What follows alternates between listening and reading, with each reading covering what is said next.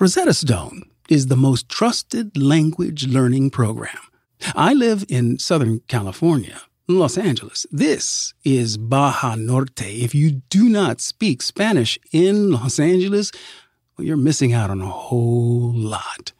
Don't put off learning that language. There's no better time than right now to get started.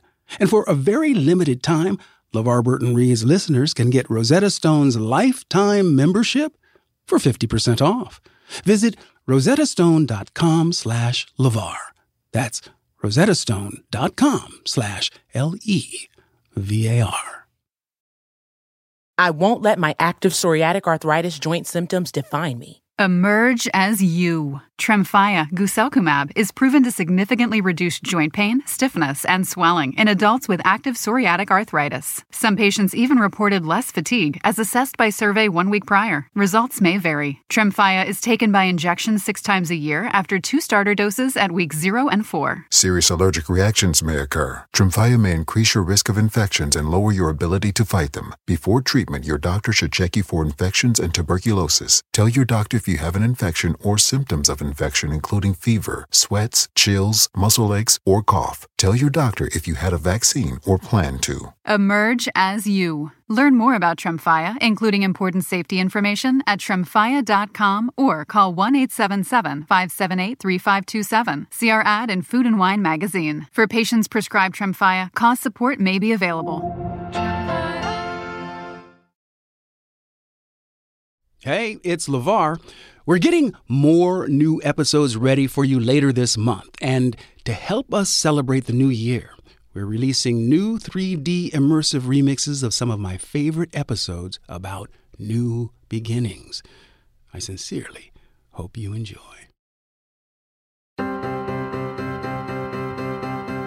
Hi, I'm LeVar Burton, and this is LeVar Burton Reads. In every episode, I handpick a different piece of short fiction and I read it to you. The only thing these stories have in common is that I love them. And I hope you will too. I am excited to read another classic author, none other than Mr. Kurt Vonnegut. In his career, spanning over 50 years, Kurt Vonnegut wrote short fiction, plays, essays, and novels, including Slaughterhouse Five and Cat's Cradle. He was an icon of American counterculture. Today's story is from his collection entitled Welcome to the Monkey House. The Foster portfolio is one of the first things he ever published. He was fairly young when he wrote this story, in his late 20s, but he had already lived quite a bit of life. He had served in the army during the Second World War, and he'd also been a Nazi prisoner during that war. And he later used those experiences to write Slaughterhouse Five. Now, this story isn't one of his famous works of science fiction, and it isn't one of his satires either, and uh, maybe that's why I chose it. This is a little mystery about a quiet, unassuming man named Herbert Foster. I hope you enjoy it. I did. Now, if you're ready, let's take that deep breath.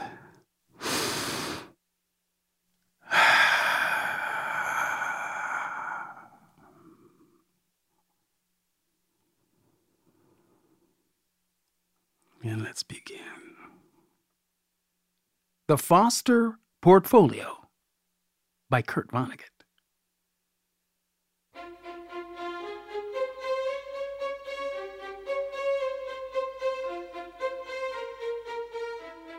I'm a salesman of good advice for rich people. I'm a contact man for an investment counseling firm. It's a living, but not a whale of a one. Or at least not now, when I'm just starting out. To qualify for the job, I had to buy a Homburg, a navy blue overcoat, a double breasted banker's gray suit, black shoes, a regimental striped tie, half a dozen white shirts, half a dozen pairs of black socks, and gray gloves. When I call on a client, I come by cab, and I am sleek and clean and foursquare. I carry myself as though I've made a quiet killing on the stock market and have come to call more as a public service than anything else. When I arrive in clean wool, with crackling certificates and confidential stock analysis in crisp manila folders, the reaction, ideally and usually, is the same accorded a minister or physician. I am in charge, and everything is going to be just fine. I deal mostly with old ladies, the meek who, by dint of cast iron constitutions, have inherited sizable portions of the earth. I thumb through the client's lists of securities and relay our experts' suggestions for ways of making their portfolios, or bonanzas or piles, thrive and increase. I can speak of tens of thousands of dollars without a catch in my throat, and look at a list of securities worth more than a hundred thousand with no more fuss than a judicious, hmm, uh huh.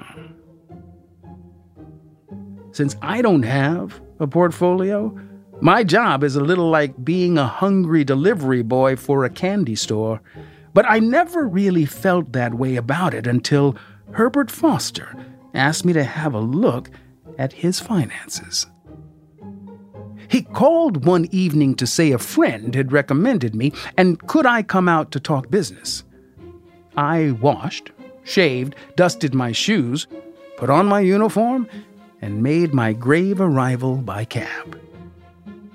People in my business, and maybe people in general, have an unsavory habit of sizing up a man's house, car, and suit and estimating his annual income. Herbert Foster was 6000 a year or I'd never seen it. Understand, I have nothing against people in moderate circumstances, other than the crucial fact that I can't make any money off them. It made me a little sore that Foster would take my time when the most he had to play around with, I guessed, was no more than a few hundred dollars. Say it was a thousand. My take would be a dollar or two at best.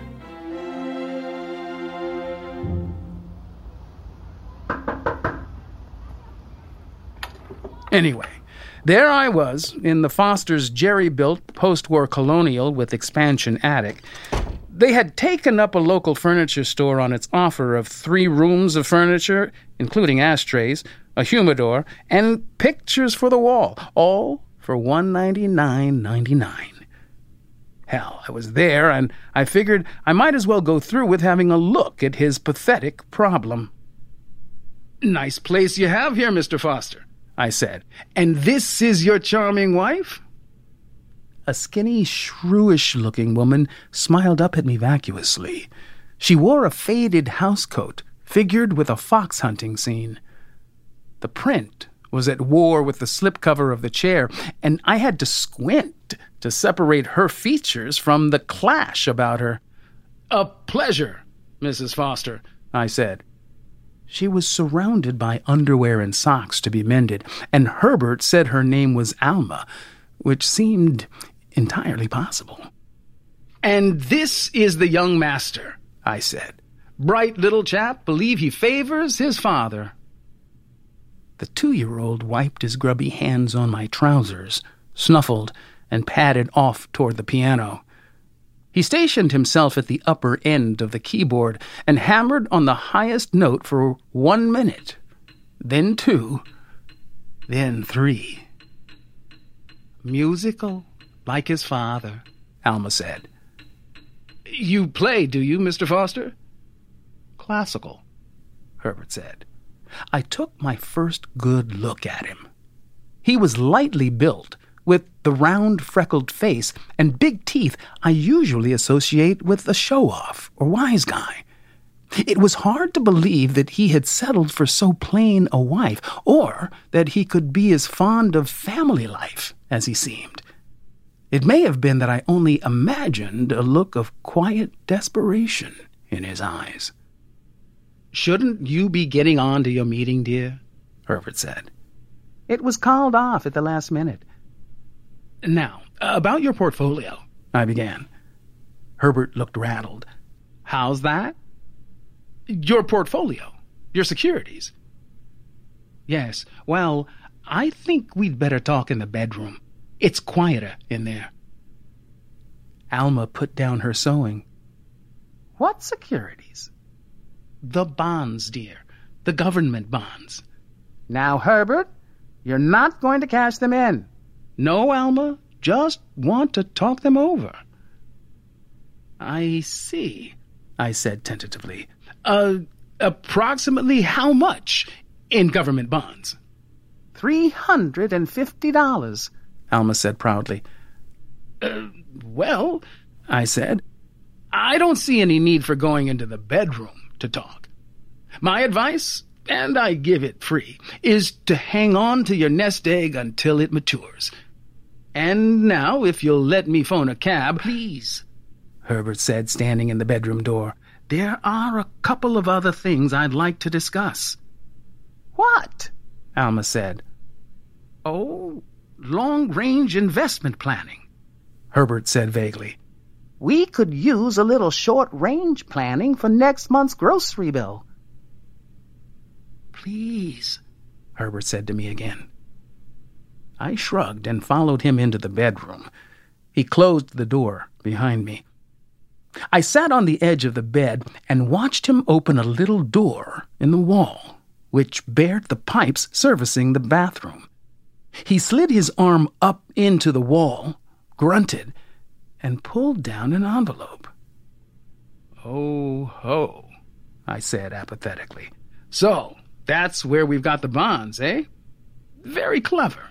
You needn't have gone to that trouble, Mr. Foster. I have an idea what government bonds look like. Alma, he called. Yes, Herbert. Will you start some coffee for us? I don't drink coffee at night, I said.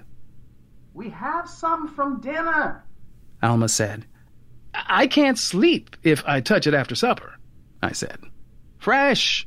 We want some fresh, Herbert said. The chair springs creaked, and her reluctant footsteps faded into the kitchen. Here, said Herbert, putting the envelope in my lap. I don't know anything about this business, and I guess I ought to have professional help. All right, so I'd give the poor guy a professional talk about his $350 in government bonds. They're the most conservative investment you can make. They haven't the growth characteristics of many securities, and the return isn't great, but they're very safe. By all means, hang on to them. I stood up. And now, if you'll let me call a cab, you haven't looked at them. I sighed and untwisted the red string holding the envelope shut. Nothing would do but that I admire the things the bonds, and a list of securities slid into my lap. I rifled through the bonds quickly and then read the list of securities slowly.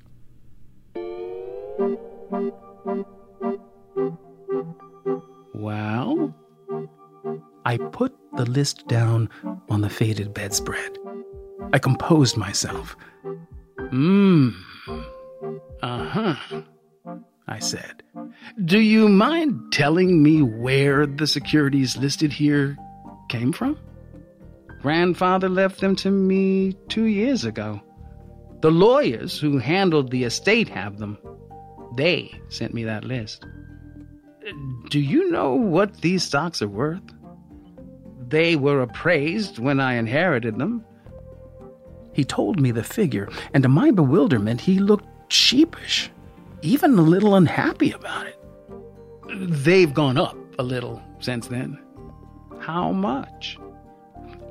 On today's market, maybe they're worth $750,000, Mr. Foster? Sir? His expression didn't change. My news moved him about as much as if I'd told him it'd been a chilly winter. He raised his eyebrows as Alma's footsteps came back into the living room. Shh! She doesn't know? Lord, no! He seemed to have surprised himself with his vehemence. I mean, the time isn't ripe. If you let me have this list of securities, I'll have our New York office give you a complete analysis and recommendations, I whispered. May I call you Herbert, sir? My client, Herbert Foster, hadn't had a new suit in three years. He had never owned more than one pair of shoes at a time. He worried about payments on his second-hand car and ate tuna and cheese instead of meat because meat was too expensive. His wife made her own clothes and those of Herbert Jr., and the curtains and slipcovers all cut from the same bargain bolt. The Fosters were going through hell trying to choose between new tires or retreads for the car, and television was something they had to go two doors down the street to watch. Determinedly, they kept within the small salary Herbert made as a bookkeeper for a wholesale grocery house. God knows it's no disgrace to live that way, which is better than the way I live, but it was pretty disturbing to watch, knowing Herbert had an income after taxes of perhaps 20000 a year. I had our securities analysts look over Foster's holdings and report on the stock's growth possibilities, prospective earnings, the effects of war and peace, inflation and deflation, and so on. The report ran to 20 pages, a record for any of my clients. Usually the reports are bound in cardboard covers. Herbert's was done up in red leatherette. It arrived at my place on a Saturday afternoon, and I called up Herbert to ask if I could bring it out. I had exciting news for him. My by eye estimate of the values had been off, and his portfolio, as of that day, was worth close to 850,000.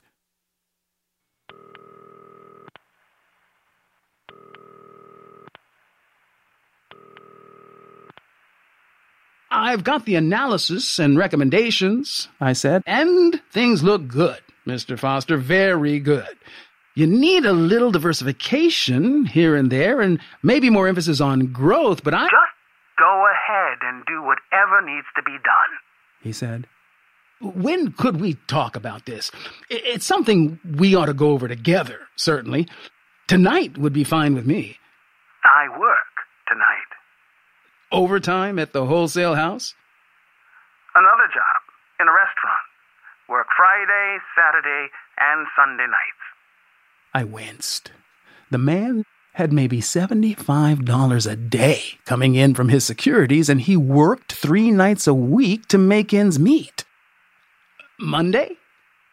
Play organ for choir practice at the church. Uh, Tuesday? Volunteer fire department drill. Wednesday? Play piano for folk dancing at the church. Thursday? Movie night for Alma and me. When then?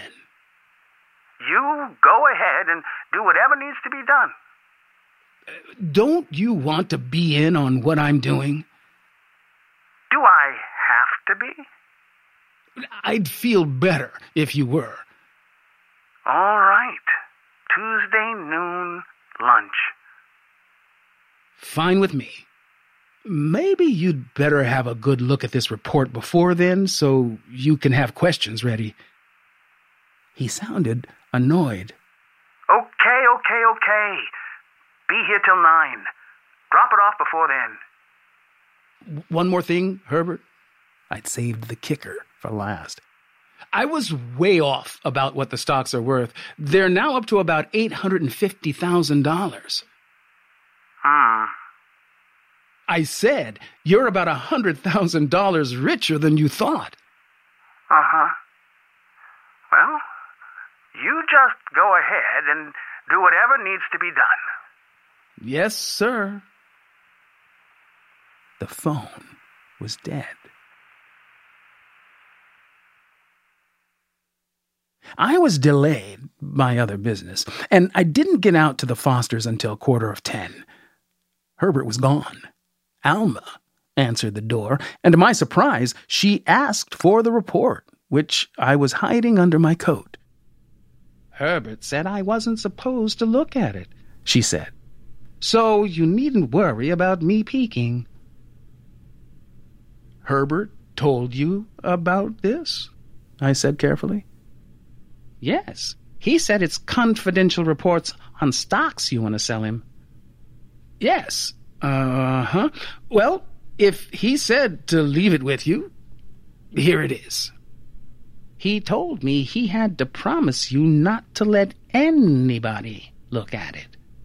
Mm? Oh, yes. Yes. Uh, sorry.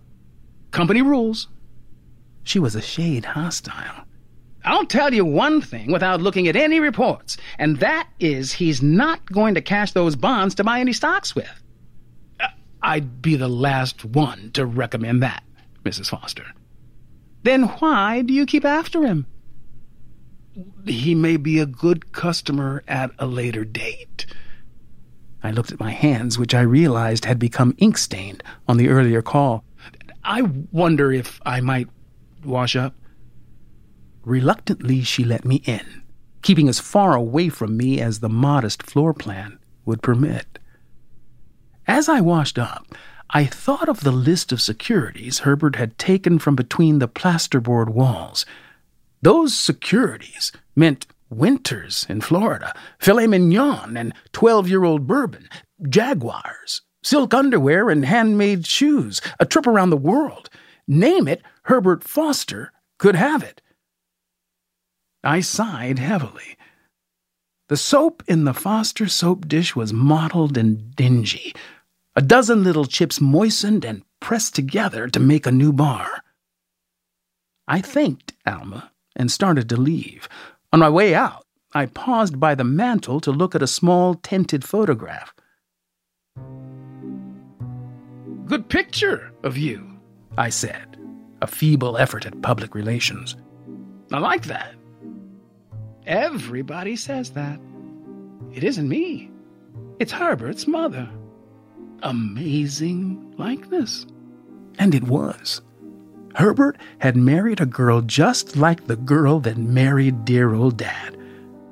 And this picture is his father? My father. We don't want a picture of his father. This looked like a sore point that might prove informative. Herbert is such a wonderful person. His father must have been wonderful too, huh? He deserted his wife and child. That's how wonderful he was. You'd be smart not to mention him to Herbert. Sorry. Everything good about Herbert comes from his mother? She was a saint. She taught Herbert to be decent and respectable and God fearing. Alma was grim about it. Was she musical too? He gets that from his father. But what he does with it is something quite different. His taste in music is his mother's, the classics. His father was a jazz man, I take it, I hinted. He preferred playing piano in dives and breathing smoke and drinking gin to his wife and child and home and job. Herbert's mother finally said he had to choose one life or the other. I nodded sympathetically. Maybe Herbert looked on his fortune as filthy, untouchable, since it came from his father's side of the family. This grandfather of Herbert's, who died two years ago, he supported Herbert and his mother after his son deserted them. Herbert worshipped him. She shook her head sadly. He was penniless when he died. What a shame. I'd so hoped he would leave us a little something so Herbert wouldn't have to work weekends.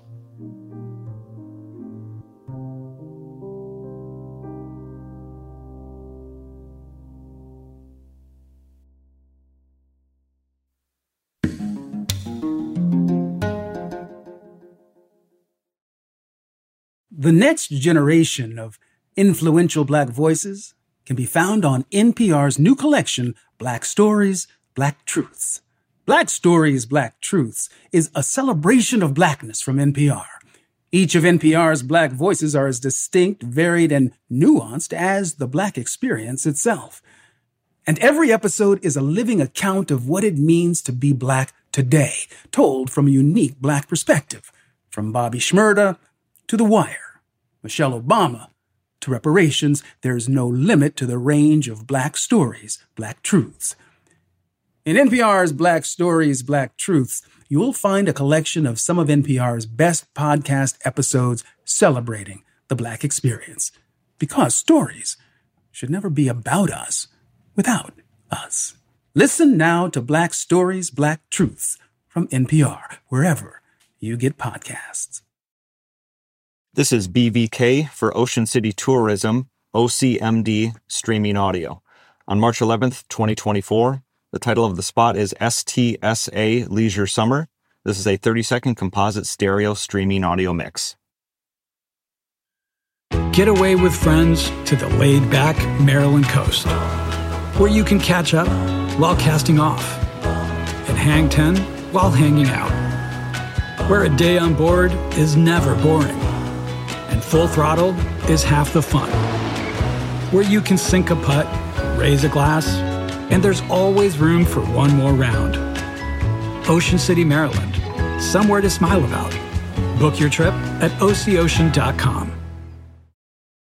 I won't let my active psoriatic arthritis joint symptoms define me. Emerge as you. Tremfya guselkumab is proven to significantly reduce joint pain, stiffness, and swelling in adults with active psoriatic arthritis. Some patients even reported less fatigue as assessed by survey one week prior. Results may vary. Tremfya is taken by injection six times a year after two starter doses at week zero and four. Serious allergic reactions may occur. Tremfya may increase your risk of infections and lower your ability to fight them. Before treatment, your doctor should check you for infections and tuberculosis. Tell your doctor if you have an infection or symptoms of infection, including fever, sweats, chills, muscle aches, or cough. Tell your doctor if you had a vaccine or plan to. Emerge as you. Learn more about Tremfya, including important safety information, at tremfya.com or call 1 877 578 3527. See our ad in Food and Wine magazine. For patients prescribed Tremfya, cost support may be available.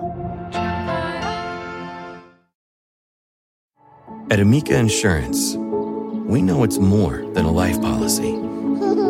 It's about the promise and the responsibility that comes with being a new parent, being there day and night, and building a plan for tomorrow, today. For the ones you'll always look out for, trust Amica Life Insurance. Amica, empathy is our best policy. Now, let's get back to our story. We were trying to talk above the clatter, tinkle, and crash of the cafeteria where Herbert ate every day. Lunch was on me, or on my expense account, and I'd picked up his check for 87 cents. I said, Now, Herbert, before we go any further, we'd better decide what you want from your investments growth or income.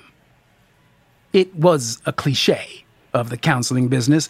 God know what he wanted from the securities. It didn't seem to be what everybody else wanted. Money. Whatever you say, Herbert said absently. He was upset about something and not paying much attention to me. Herbert, look, you've got to face this thing. You're a rich man. You've got to concentrate on making the most of your holdings. Well, that's why I called you. I want you to concentrate. I want you to run things for me, so I won't have to bother with the deposits and proxies and taxes. Don't trouble me with it at all. Your lawyers have been banking the dividends, huh? Most of them. Took out $32 for Christmas and gave a hundred to the church. So, what's your balance? He handed me the deposit book. Not bad, I said.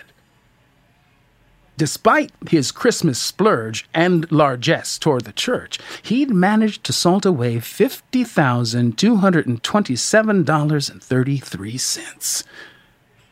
May I ask what a man with a balance like that can be blue about? Got bawled out at work again. Buy the place and burn it down, I suggested. I could, couldn't I? A wild look came into his eyes, then disappeared. Herbert, you can do anything your heart desires. Oh, I suppose so. It's all in the way you look at it. I leaned forward. How do you look at it, Herbert? I think every man, for his own self respect, should earn what he lives on. But, Herbert, I have a wonderful wife and child, a nice house for them, and a car, and I've earned every penny of the way. I'm living up to the full measure of my responsibilities. I'm proud to say I'm everything my mother wanted me to be, and nothing my father was. Do you mind my asking what your father was? I don't enjoy talking about him. Home and family meant nothing to him. His real love was for low down music and honky tonks, and for the trash in them.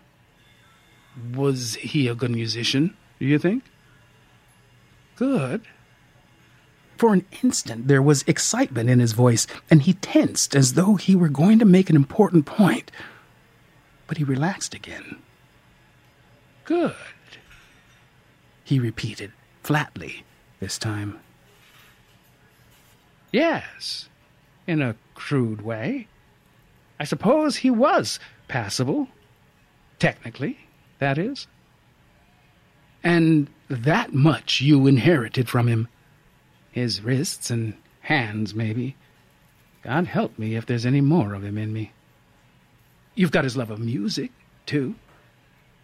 I love music, but I'd never let it get like dope to me, he said with more force than seemed necessary. Uh huh. Well, never. Beg your pardon? His eyes were wide. I said I'll never let music get like dope to me. It's important to me, but I'm master of it, and not the other way around. Apparently, it was a treacherous subject, so I switched back to the matter of his finances. Yes, well, now about your portfolio again. Just what use do you expect to make of it? Use some of it for Alma's and my old age. Leave most of it to the boy. The least you can do is take enough out of the kitty to let you out of working weekends. He stood up suddenly. Look, I want you to handle my securities, not my life. If you can't do one without the other, I'll find someone who can. Uh, please, Herbert, Mr. Foster, I, I'm sorry, sir. I was only trying to get the whole picture for planning. He sat down, red faced. All right, then. Respect my convictions. I want to make my own way. If I have to hold a second job to make ends meet, then that's my cross to bear. Sure, sure, certainly. And you're dead right, Herbert. I respect you for it. I thought he belonged in the bug house for it. You leave everything to me from now on. I'll invest those dividends and run the whole show. As I puzzled over Herbert, I glanced at a passing blonde. Herbert said something I missed. What was that, Herbert? I said, If thy right eye offend thee, pluck it out and cast it from thee. I laughed appreciatively, then cut it short. Herbert was deadly serious. Well, pretty soon you'll have the car paid for, and then you can take a well earned rest on the weekends. And you'll really have something to be proud of, huh? Earned the whole car by the sweat of your brow, right down to the tip of the exhaust pipe. One more payment. Then, bye bye restaurant. There'll still be Alma's birthday present to pay for. I'm getting her television. Going to earn that too, are you? Think how much more meaningful it will be as a gift if I do. Yes, sir. And it'll give her something to do on weekends, too. If I have to work weekends for 28 more months, God knows it's little enough to do for her. If the stock market kept doing what it had been doing for the past three years, Herbert would be a millionaire just about the time he made the last payment on Alma's birthday present. Fine. I love my family, Herbert said earnestly. I'm sure you do. And I wouldn't trade the life I've got for anything. I can certainly see why, I said. I had the impression that he was arguing with me, that it was important to him that I be convinced. When I consider what my father was, and then see the life I've made for myself, it's the biggest thrill in all my experience. A very small thrill could qualify for the biggest in Herbert's experience, I thought. I envy you. It must be gratifying. Gratifying. It is. It is. It is.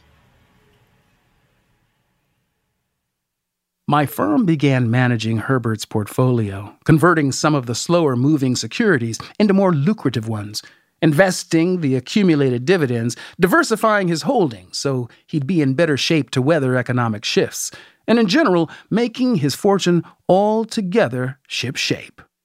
A sound portfolio is a thing of beauty in its way, aside from its cash value. Putting one together is a creative act, if done right, with solid major themes of industrials, rails, and utilities, and with the lighter, more exciting themes of electronics, frozen foods, magic drugs, oil and gas, aviation, and more speculative items. Herbert's portfolio was our masterpiece. I was thrilled and proud of what the firm had done, and not being able to show it off, even to him, was depressing. It was too much for me, and I decided to engineer a coincidence.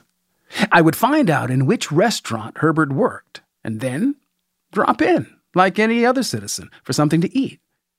I would happen to have a report on his overhauled portfolio with me.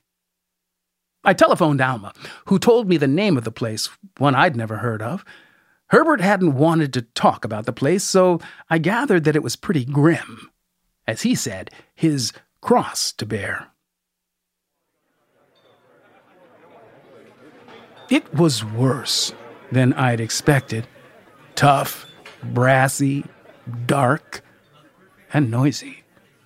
Herbert had picked one hell of a place indeed to do penance for a wayward father, or to demonstrate his gratitude to his wife, or to maintain his self respect by earning his own way, or to do whatever it was he was doing there. I elbowed my way between bored looking women and racetrack types to the bar. I had to shout at the bartender to be heard. When I did get through to him, he yelled back that he'd never heard of no Herbert Foster. Herbert, then, was about as minor an employee as there was in the establishment. He was probably doing something greasy in the kitchen or basement. Typical. In the kitchen, a crone was making questionable looking hamburgers and nipping at a quart of beer. I'm looking for Herbert Foster. You no damn Herbert Foster in here. In the basement? Ain't no damn basement. Ever hear of Herbert Foster? Ain't never heard of no damn Herbert Foster. Thanks.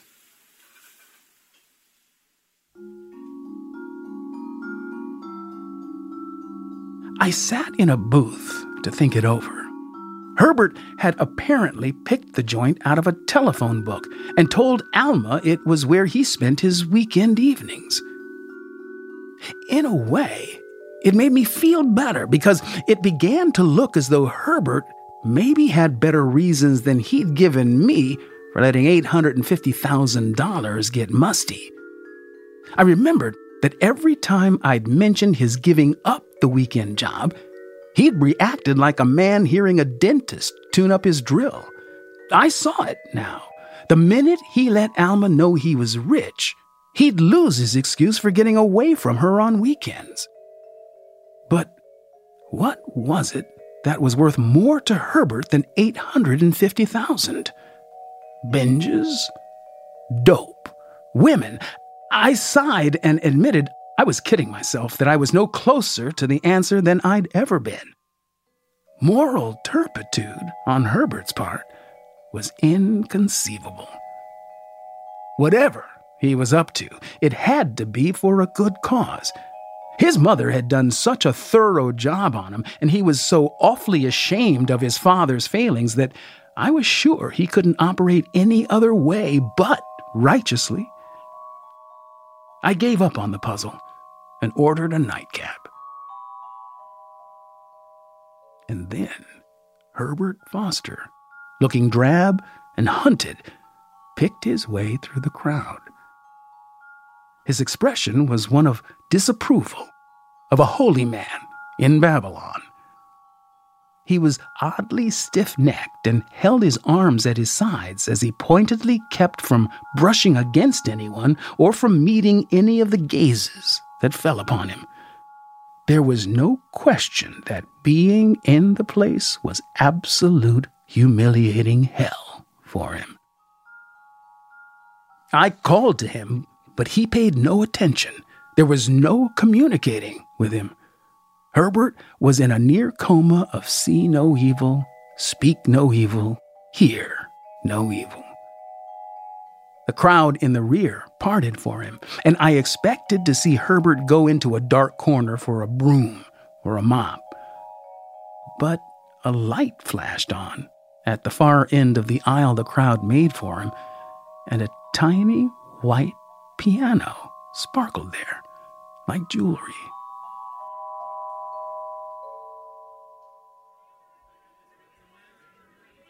The bartender set a drink on the piano and went back to his post.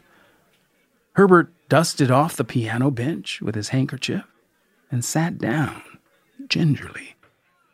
He took a cigarette from his breast pocket and lighted it. And then the cigarette started to droop slowly from his lips. And as it drooped, Herbert hunched over the keyboard and his eyes narrowed as though he were focusing on something beautiful on a faraway horizon.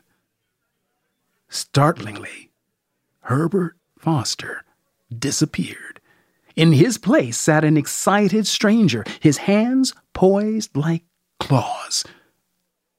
Suddenly, he struck, and a spasm of dirty, low down, gorgeous jazz shook the air.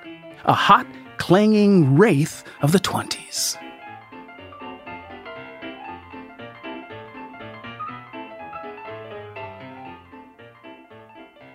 Late that night, I went over my masterpiece, the portfolio of Herbert Foster, alias Firehouse Harris. I hadn't bothered Firehouse with it, or with myself. In a week or so, there would be a juicy melon from one of his steel companies. Three of his oil stocks were paying extra dividends. The farm machinery company, in which he owned 5,000 shares, was about to offer him rights worth $3 apiece. Thanks to me and my company, and an economy in full bloom, Herbert was about to be several thousand dollars richer than he'd been a month before. I had a right to be proud, but my triumph, except for the commission, was gall and wormwood. Nobody could do anything for Herbert. Herbert already had what he wanted. He had had it long before the inheritance or I intruded. He had the respectability his mother had hammered into him.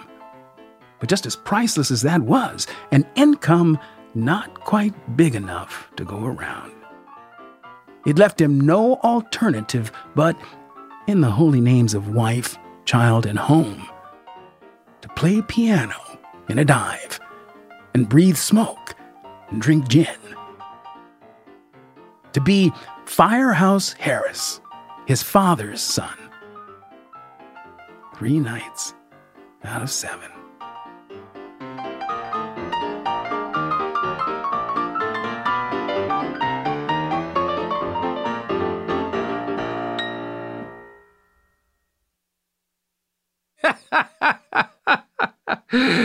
Firehouse Harris. You know, I love a good bar. I I, I, do. I, I I think I I, think bars can be uh, terrific places to observe human nature, um, and and as an actor, um, I've spent more than my share of time in bars, ostensibly observing humanity.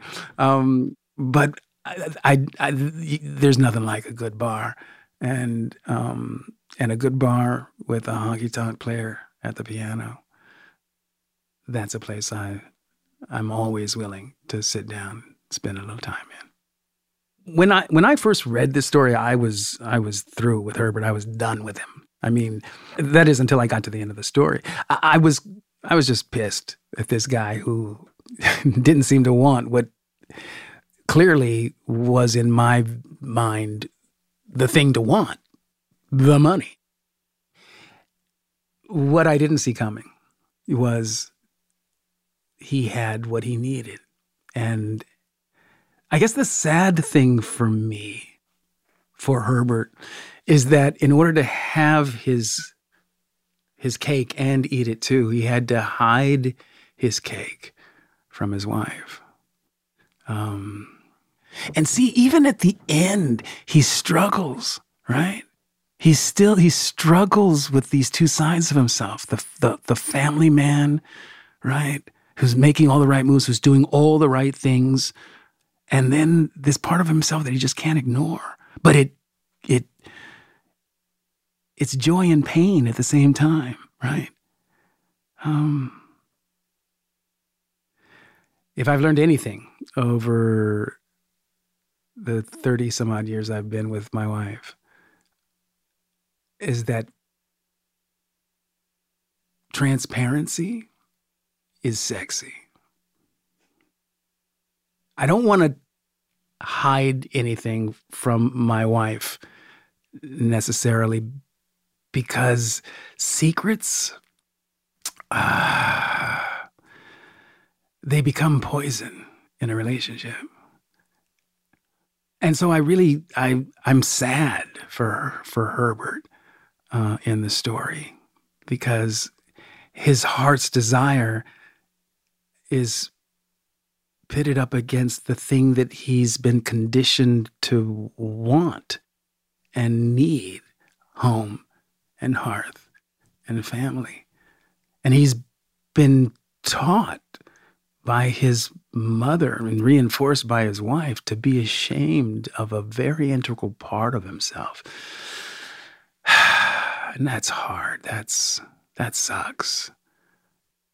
Because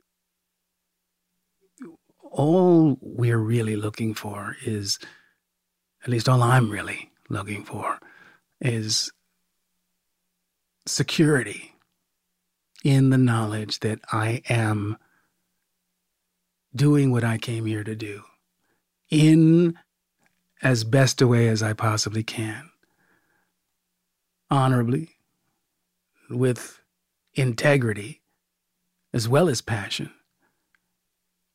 And knowing that I don't have to hide any aspect of myself. I feel like I've earned, um, I've earned my place here not having to hide um,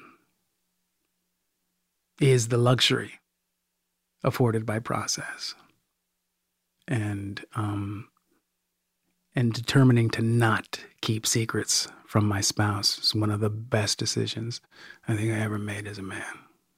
Certainly as a husband, maybe even as a man.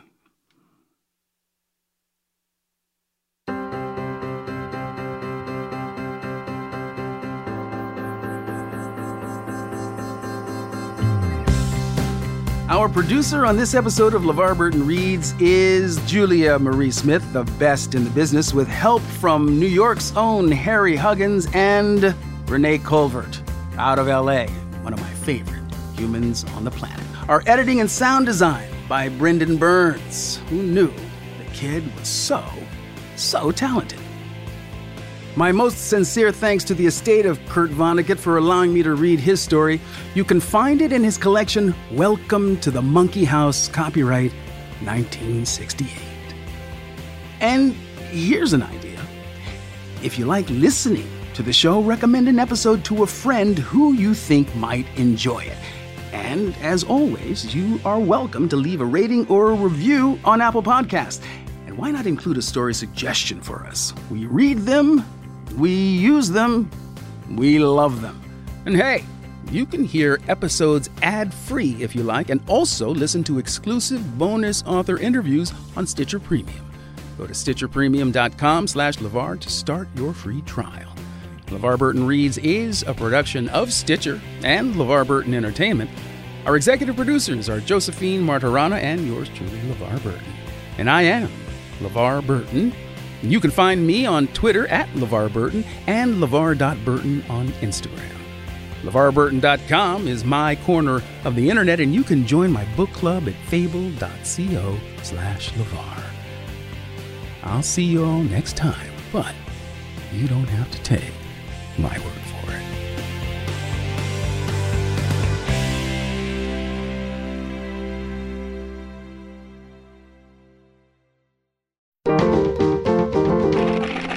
Stitcher.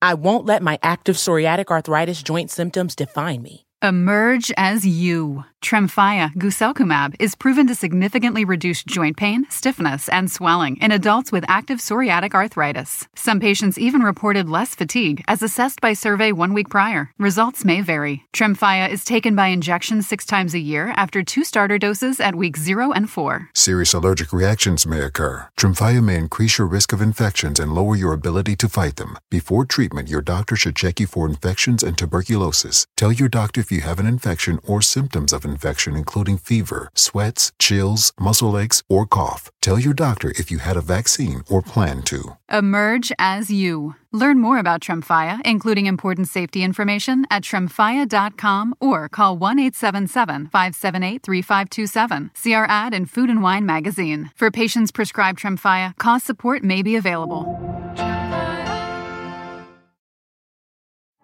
At Amica Insurance, we know it's more than a life policy. It's about the promise and the responsibility that comes with being a new parent, being there day and night, and building a plan for tomorrow, today. For the ones you'll always look out for, trust Amica Life Insurance. Amica, empathy is our best policy.